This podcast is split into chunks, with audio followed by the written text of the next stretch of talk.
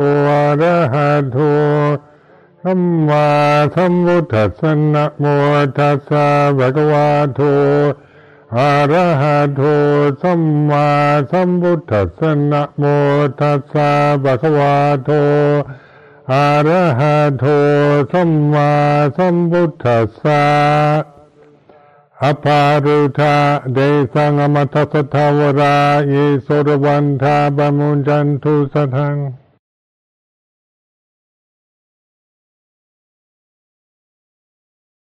There's only a few days left of this uh, retreat, as you're well aware, and back into what they call the real world, which is not real.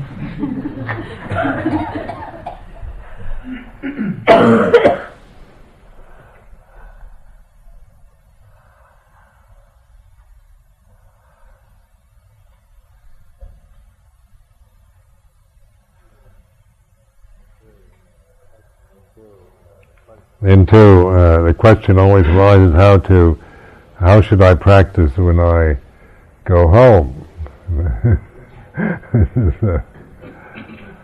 because as I pointed out in the beginning, this is a, a kind of laid on affair where everything is kind of set up, provided, uh, it's an ideal, idyllic situation. Uh, and, but it's, you know, it's a, it does give you a chance to, say, just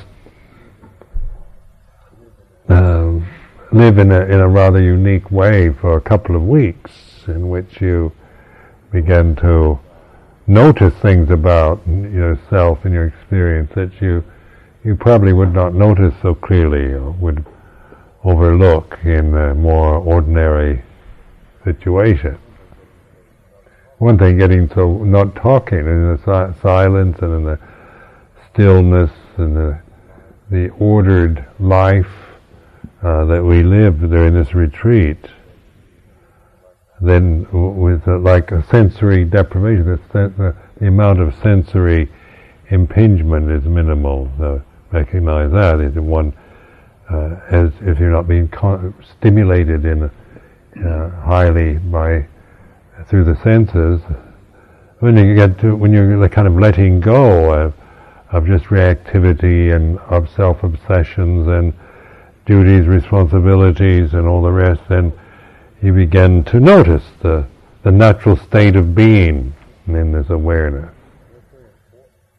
And that's very important to see that, to get to to know that, because we generally don't notice, we forget, and we the world the real world, quote unquote, is, uh, you know, kind of screams and yells and and uh, tells us all kinds of things, and all couched in the forms of what we should and shouldn't do or be.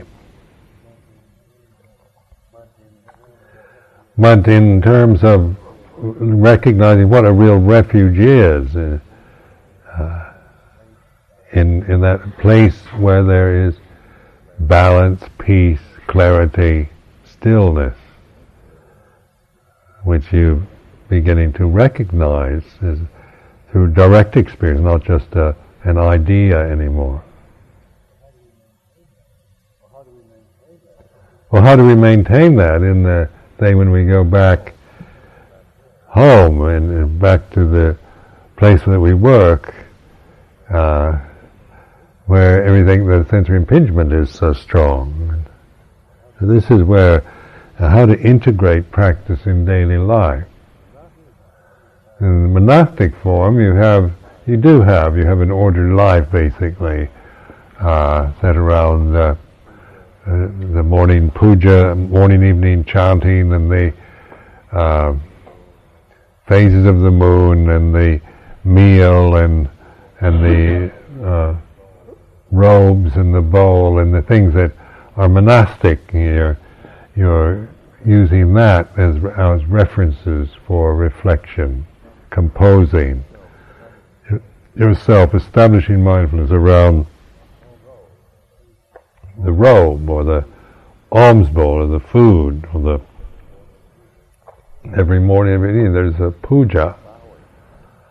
The bowing, the chanting, and so forth. These, these all help, you know, if used uh, skillfully, if used in the right way, to to uh, help us to remember that still point, that collected place of awareness in the present. But we still can, monks are still pretty good at doing all this thing in a perfunctory way. You know, because any, any convention becomes perfunctory. You can, you get used to it and you just go through the motions. Uh, because it becomes habitual then. But in, but our efforts now aren't to be caught up in the momentum of habits that we're, and not to develop new habits, but to use conventions to develop, to, to sustain awareness and to remind us of the Buddha Dhamma Sangha.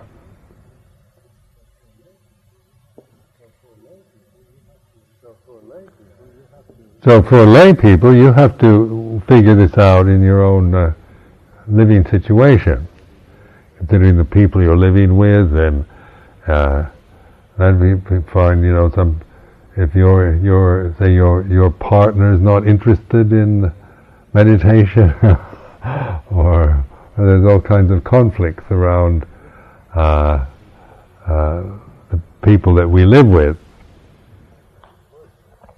and that we work with, because uh, meditation is if, is oftentimes seen as a threat.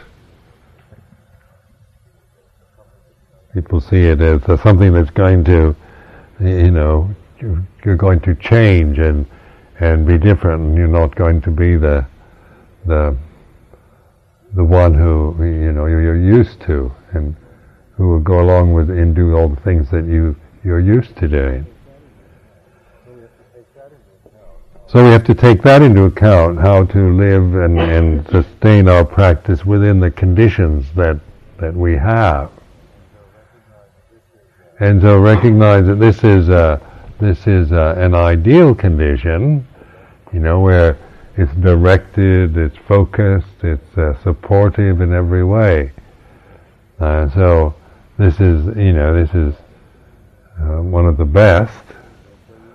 Uh, and, and, so you reflect that when things are at their best, uh, but you can't live like there's not even monks and nuns can live on in such a way uh, as, a, as an ongoing practice. This is an extreme. So they say monastic life is around the ordinariness of monastic daily life, rather than a a very special meditation retreat situation. So there's a, the divinaya discipline of the monk, and the the um, the monastic routine, the the life, the daily life, is is is supportive towards mindfulness. And of course, we are living in a community where everybody is uh, kind of supporting each other as best we can toward this. So that that is very good. But in say the world, maybe this is not possible. But then you can take that into account. Don't see it as a an obstruction that that means you can't practice, but it means that you is something you have to take into account in your practice.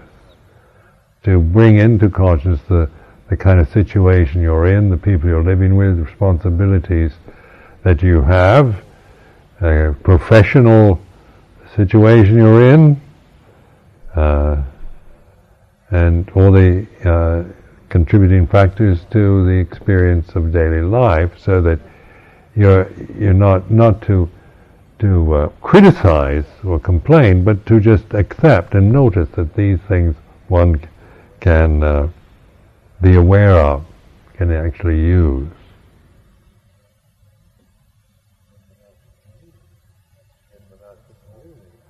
In monastic communities, as much as we we're all kind of dedicated to the same goal and have the same aspiration, but yet uh, there's a lot of suffering around personal conflicts.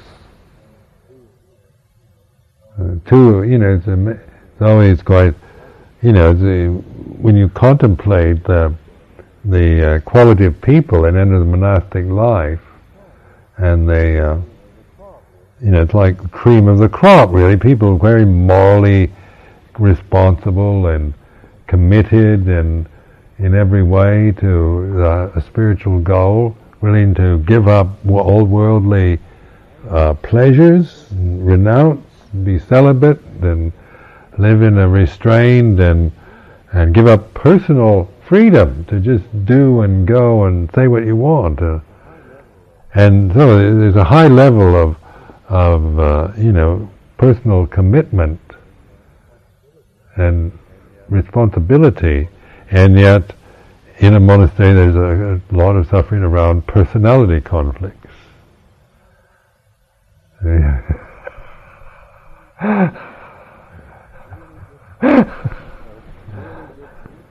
so really good people, spiritually uh, developed and aspiring people, uh, can uh, uh, also oftentimes cannot get along with each other very well. so don't don't think that this is just a lay person's problem.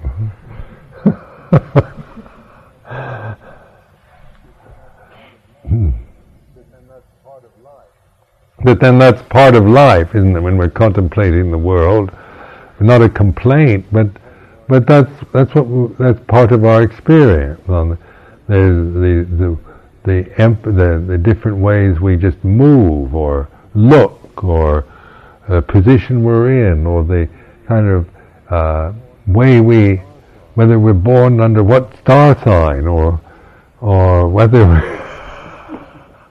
from what generation or from what cultural background or class or race or gender and all these things do of, you know, are causes of misunderstanding. Hmm. It's easy, if they just say, say like Americans and English people to totally misunderstand each other. separated by a common language. I think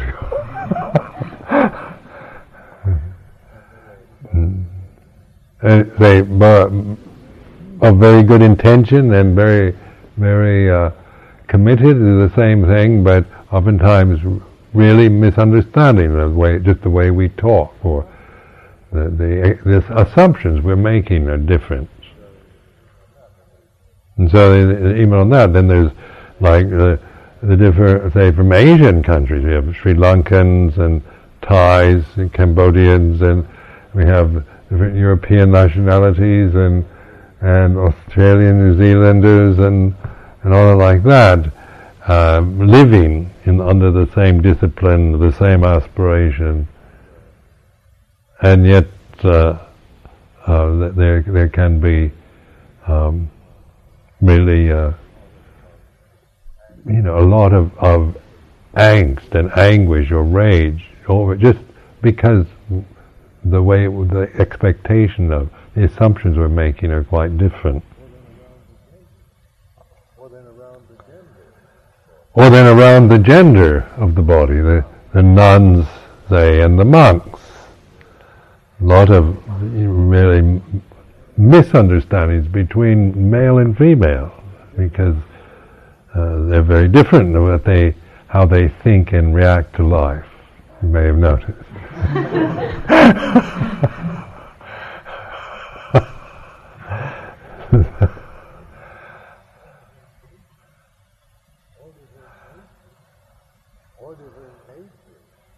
or different age groups. Uh, just uh, the fact that uh, different generations, like like my generation, I'm living in a community of people who are all considerably younger than I am. So, you know, sometimes I find the the the kind of I kind of get bewildered by certain things because I've been a monk for over 30 years. I, and they talk about all these things that have happened between 1960 and 1997. I don't know what they're talking about at the time.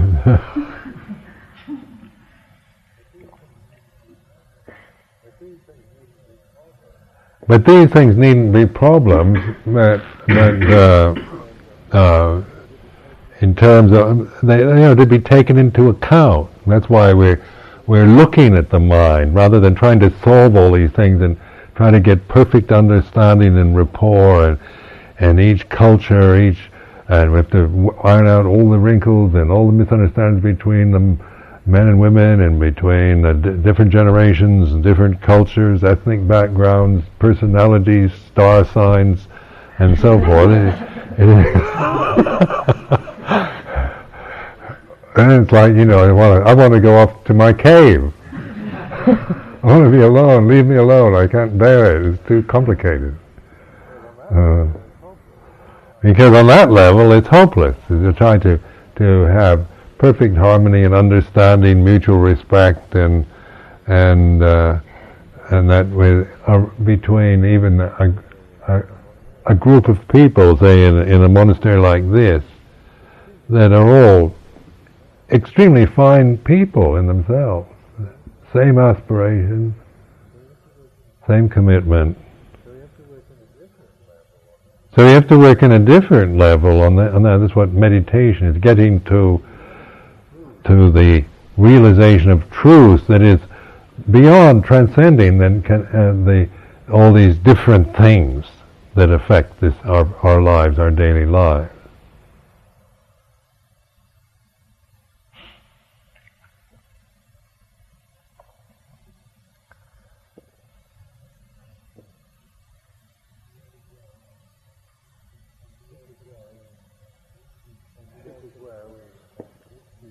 This is where we we and we also develop a lot of wisdom because of this. If we, I think, if we live in a cave, we probably don't develop much wisdom. Maybe we develop the wisdom that's necessary to live in a cave. But when you get outside of that, you probably don't know what to do. Uh, so I remember in early years in Thailand, I'd, I'd have to sometimes I'd be living in the forests in the northeast, and then then I have to go to Bangkok for something. And the idea was, Bangkok was a terrible place that you couldn't practice. It, it ruined your samadhi. Uh, it was uh, noisy and uh, dirty and uh, uh, too many distractions. And so the, the, the common assumption among Western monks anyway was that uh, you went you tried to avoid going to Bangkok at all costs, only for necessary things, and and then uh, get your if you had to, then you go and you, you get back to your cave as soon as quickly as possible. Uh, and the attitude was Bangkok was, uh, you know, like a, a place you can't be mindful in, you can't practice. So I contemplated that. I thought, what what is mindfulness if it's if it's dependent upon a situation? You can only be mindful in a cave or in a forest, that doesn't that doesn't seem like mindfulness to me. That seems like you're getting dependent upon a place. That you you're assuming that in order for you to get enlightened, you have to you have to depend on a place, uh, and and so that you can get all the right thing, control all the right things, and and and then hopefully get what you want from that. So just noticing that assumption that the the idea that Bangkok is uh, you can't practice in Bangkok, I began to think that was just a, an opinion that that seemed true. I mean, it seemed at the time, you know, that that was the way it is. That Bangkok was difficult and noisy and all that's true, but one can still be mindful in Bangkok. And so uh, changing the attitude towards uh, rather than just grasping the idea, the, the bias against Bangkok, letting go of that one, and just le- learning to to use the situation uh, that one is in. You know, if you're in Bangkok, then this is where you, you're mindful, or wherever you are, you you you can be mindful of that.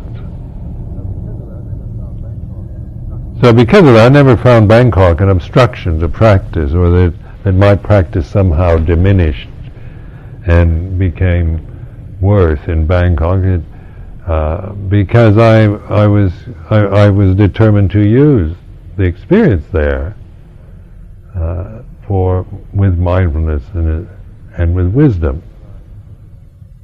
That doesn't mean that I that I'd like. I mean, I've never liked living there. I don't like living in big cities anyway. So it isn't a, you know, a, a wanting to live there, but but but uh, so that you know, one I would naturally gravitate to the more uh, uh, rural places, the forests,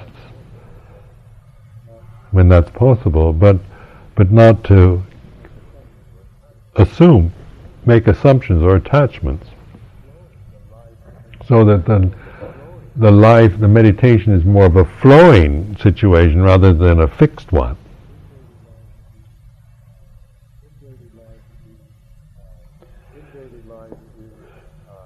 In daily life, you uh, bring into your mind the, what the, the, the situation you're in, and then see what you can do with it. Like like just they say formal practice.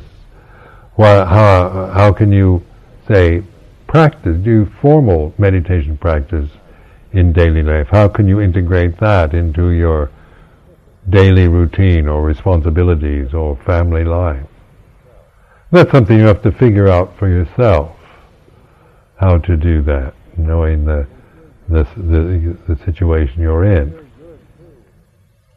But it's very good too uh, use formal practice as just like an exercise, or do anapanasati, uh, mindfulness of the breath, or relaxation exercises, or or the sound of silence, help to always establish, uh, bring you back into the, you know, even though your mind may be wandering all over the place, to compose yourself in, uh, at times during the day.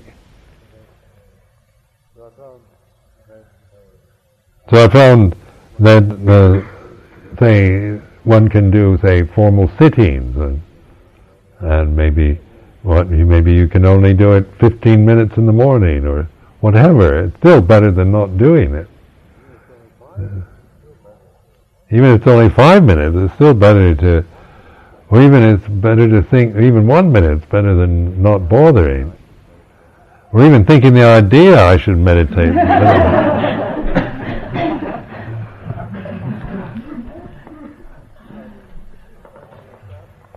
But if, but to establish uh, the, the uh, morning and evening practice that is, uh, say, not disrupting your family life or being uh, inconsiderate and rude to or uh, to the family or the people you're living with, but uh, which you can, which you feel is is right and and suitable.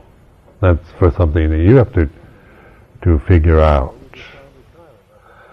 Also, with the sound of silence, I found that very useful as a way of of uh, integrating practice because that, uh, say, in traffic jam, like in Bangkok, where they have these terrible traffic jams, uh, people complain about it all the time, traffic jams, and yet one can practice meditation very well in traffic jam. If you're stuck in a traffic jam for half an hour, you've got half an hour's anapanasati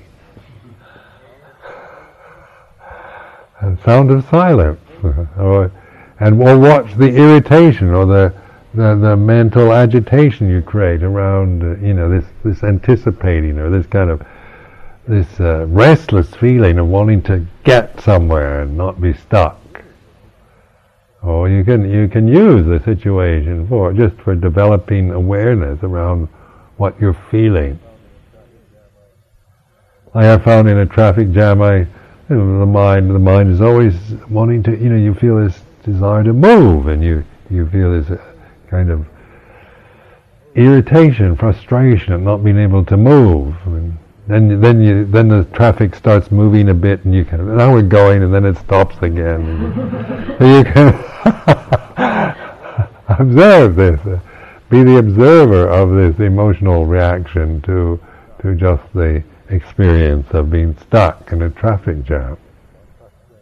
We can use these frustrating situations in, as Dhamma practice rather than than uh, being caught up in the usual uh, grumbling or negative reactions to them that we usually produce.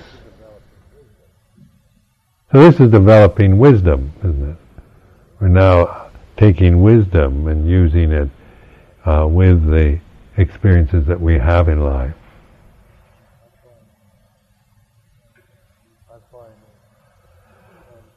I find you know, the sound of is useful to work with, with people in in uh, in like in meetings. It helps to center me and not and to uh, to help me to to kind of empty my mind out rather than than uh, just be caught in reactivity to what people say.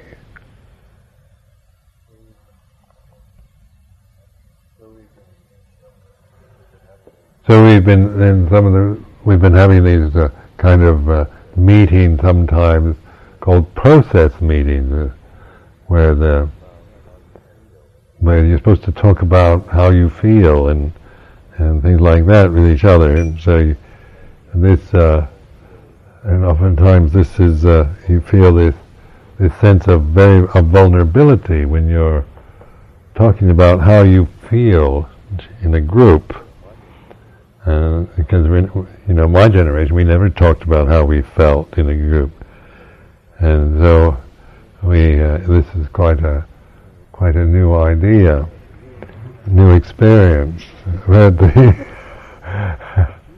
But, observe the kind of the feelings of nervousness whenever these meetings come around. And kind of you get the kind of butterflies uh, feeling. The things start kind of nervous sensations in your guts. Uh, the idea of having to talk about personal feeling in a group that uh, the group of, of monks is uh, brings up this these feelings. Just not, not because it's the fault of the monks or even myself, but this is just what I'm noticing, being aware of of how things affect this body and this this being when uh, when these kind of uh, conditions exist.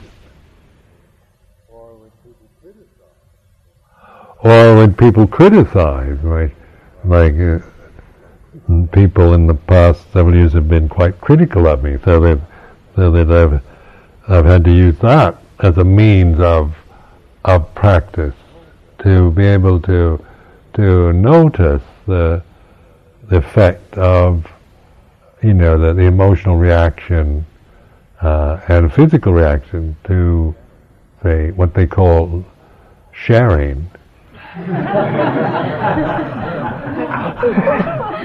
They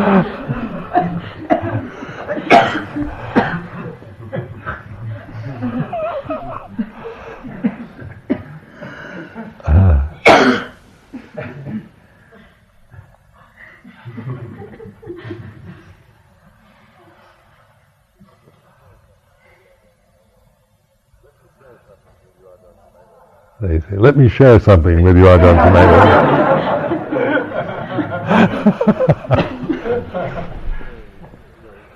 but in some ways, it's very, it's very, it's very good to, to, to do that because, you know, you, it, it helps to bring into consciousness of a lot of fear and, and uh, feelings of being threatened and being, or misunderstood, all these kind of emotions uh, or feeling it, uh, un- feeling one is being treated unfairly or criticized unfairly. So that the aim is to to be able to recognize these these emotional reactions in terms of Dhamma. They arise and they cease. And when it's getting into personal things, it, gets the emotions get increasingly more kind of real powerful. And when, it, when it's about something else, uh, when we have business meetings and talking about things like that. Is somehow they, it's it, you're ta- it's not so strong. But when you're getting into personal things, then it brings up a lot of ang- of fear and and uh, of being rejected or being exposed or being humiliated in some way or being put down. Well, these are part of, of human experience this, this, uh, in the in the world, so that, that this also can be seen in terms of Dhamma.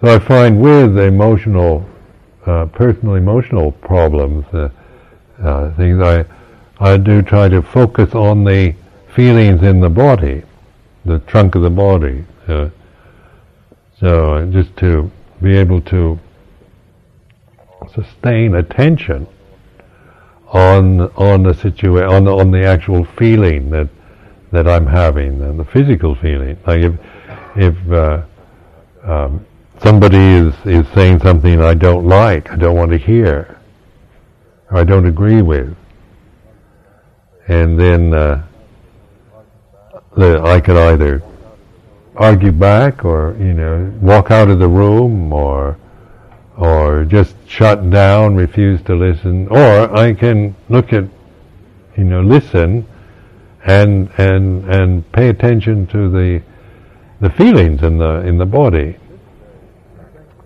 So I found this this very strengthening ability to say listen to to be able to keep my attention on on the feelings I hear.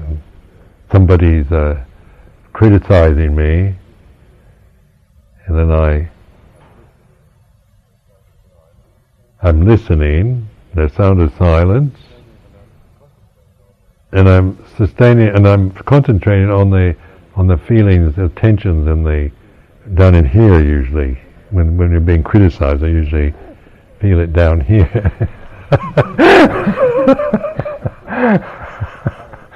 so I, I, I, by by practicing with that, then I I find that uh, it's uh, I'm, I'm, not getting if I if I use bodily feeling, then that stops and the sound of silence. I can stop the thinking process, and then I can and then that lingering uh, emotion that hangs around and the physical sensations as you as you embrace those, accept those, then they then they'll change and they'll cease. And that's a very wonderful way for developing a lot of strength in in being able to to listen to other people, to to reflect and try to understand uh, what people are saying, or trying to even understand yourself better, rather than just be caught in reactivity and and uh, controlling and manipulating a scene to protect yourself. So, in terms of what we've been doing this, these two weeks, it, it integrates well into a very stressful situation also.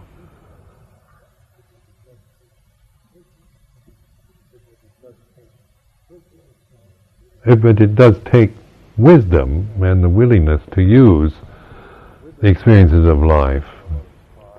With the self, oftentimes we've got a lot of pride and a lot of fear to deal with. So that, that, that, sometimes one doesn't want to hear, one just wants to, uh, you know, go off to the cave, leave me alone uh, reaction, which I, you know, can fully appreciate and understand, but also there's this other way of dealing with it, which I find a very strengthening approach. It makes me unafraid of life.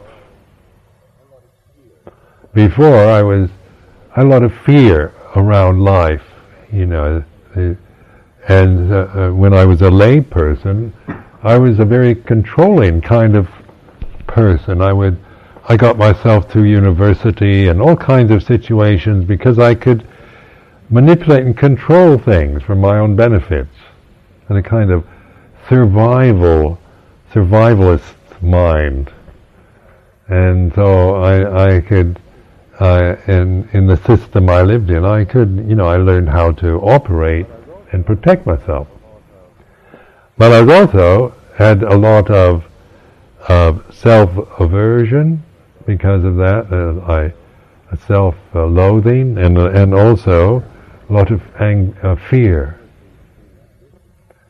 and inability to listen to people or try to just react. I'd, get, I'd just be very reactive and defensive towards other people.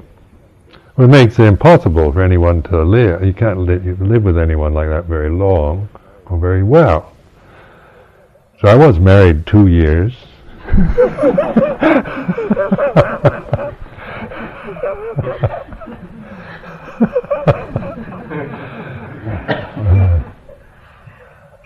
Wife couldn't stand it anymore. so the so these are the these are the they kind of become a lot of yeah, if, if, there, if things got into a place where one was being threatened, then I could get very uh, very fierce and and rage and rage would take over and be very frightening.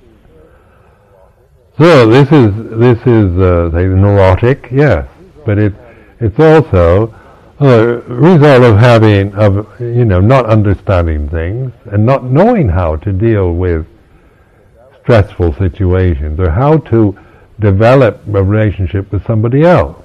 It was more or less based on ideals like romantic ideals. Marriage was was kind of a romantic ideal. One liked the idea of it and the romantic part of it. I mean, you can't, you know, that's the, the, to sustain that as an ongoing way of relating to each other is impossible. so then you get down to the, to the uh, to the practicalities of of uh, the of being with each other and, and irritating each other and misunderstanding each other and threatening and criticizing and resenting and hating and loving and fearing and so forth that, that we have in regards to uh, people that we live, we share our lives with. So this kind of practice also helps to deal with those kind of problems. The fact that because one develop, I've developed this practice, and those kind of situations don't frighten me anymore. I can, I'm quite open and willing to uh, walk into the lion's den.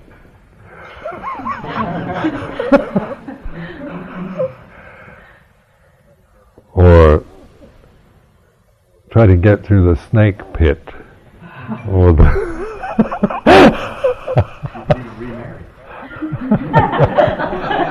yeah, I've, I've, I've been married for 31 years now. We marry the Dhamma, which is, uh, which uh, I, I'm quite happy with. It's been a good, it's been a good marriage.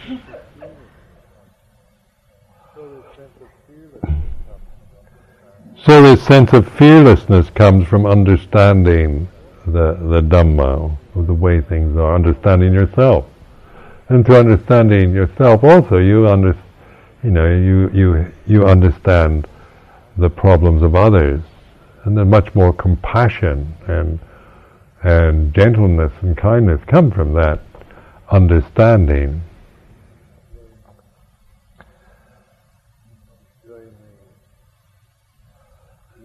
So in the in meditation practice, see don't see it as just a sitting on a on a zafu, uh, shutting everyone out, but but see how to develop it into an awareness. Because with this sound of silence, it gives you a, a kind of expansive container in which your own gut feelings and the people you're that are impinging on you can be, you know, in that moment it, it, it all fits together and you can, you can use that situation rather than, than run away to a, to a cave and where you can get one-pointed concentration on, on an object. This is intuitive awareness where you, you remember intuition is a, is whole. Takes on everything. So it, it embraces it. It takes like this. It's like this. So that right now there's the sound of silence. I can be aware of the body as it is, the breath, the mood of the mind. I can listen to somebody, or I'm aware of, of some of the, the things around me that that uh, affect me. And through this kind of intuition, I've also just observed how how how much just natural uh, reactivity there is, uh, just body language, how it affects, how somebody moves or looks, or that, of how it affects your conscious experience. And the, just aggressive gestures or angry looks, so you feel it, don't you? Walk, you sometimes you meet somebody and get, they give you a really mean look, and you feel it maybe, and you, then you tend to take it personally, like, think, what did I do? To, what have I done now? Find out that they've they're not angry at you; they're angry at somebody else. or maybe they're not angry. Maybe they're just in a they they're just in a bad mood, or they maybe that's how they look when they're not smiling.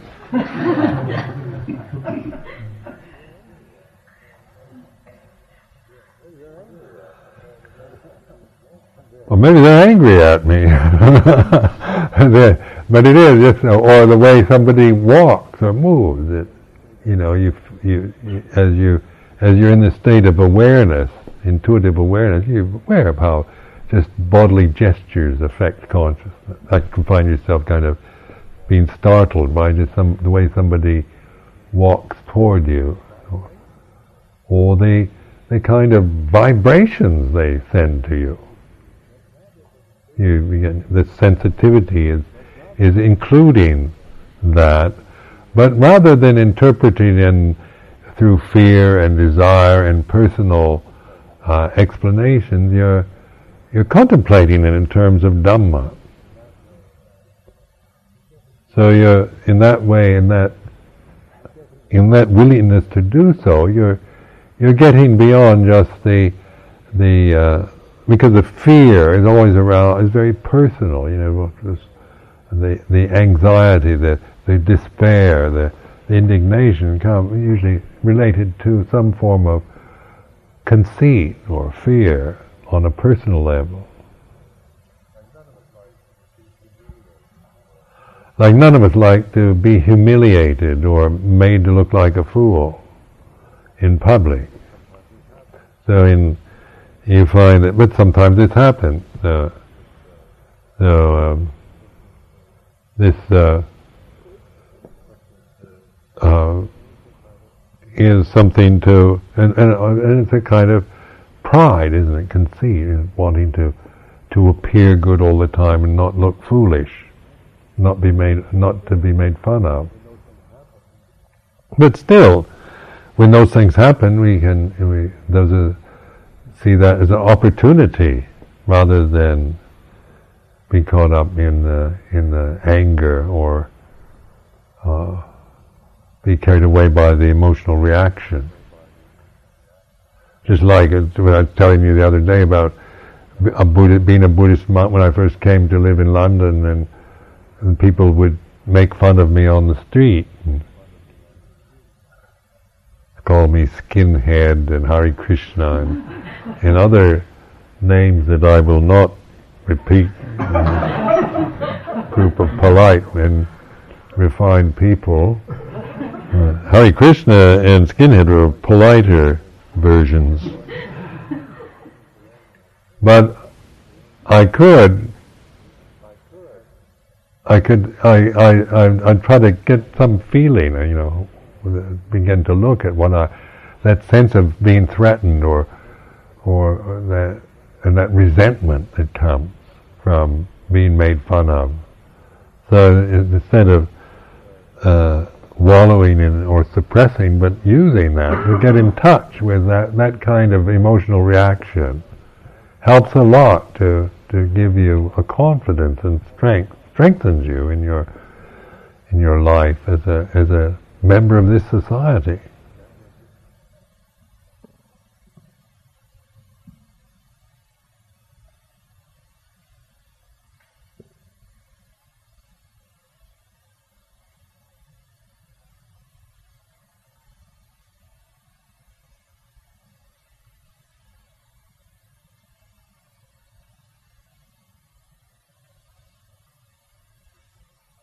So these are really valuable tools which, which uh, uh, I hope you don't think are just you can only use at Amaravati retreats. that,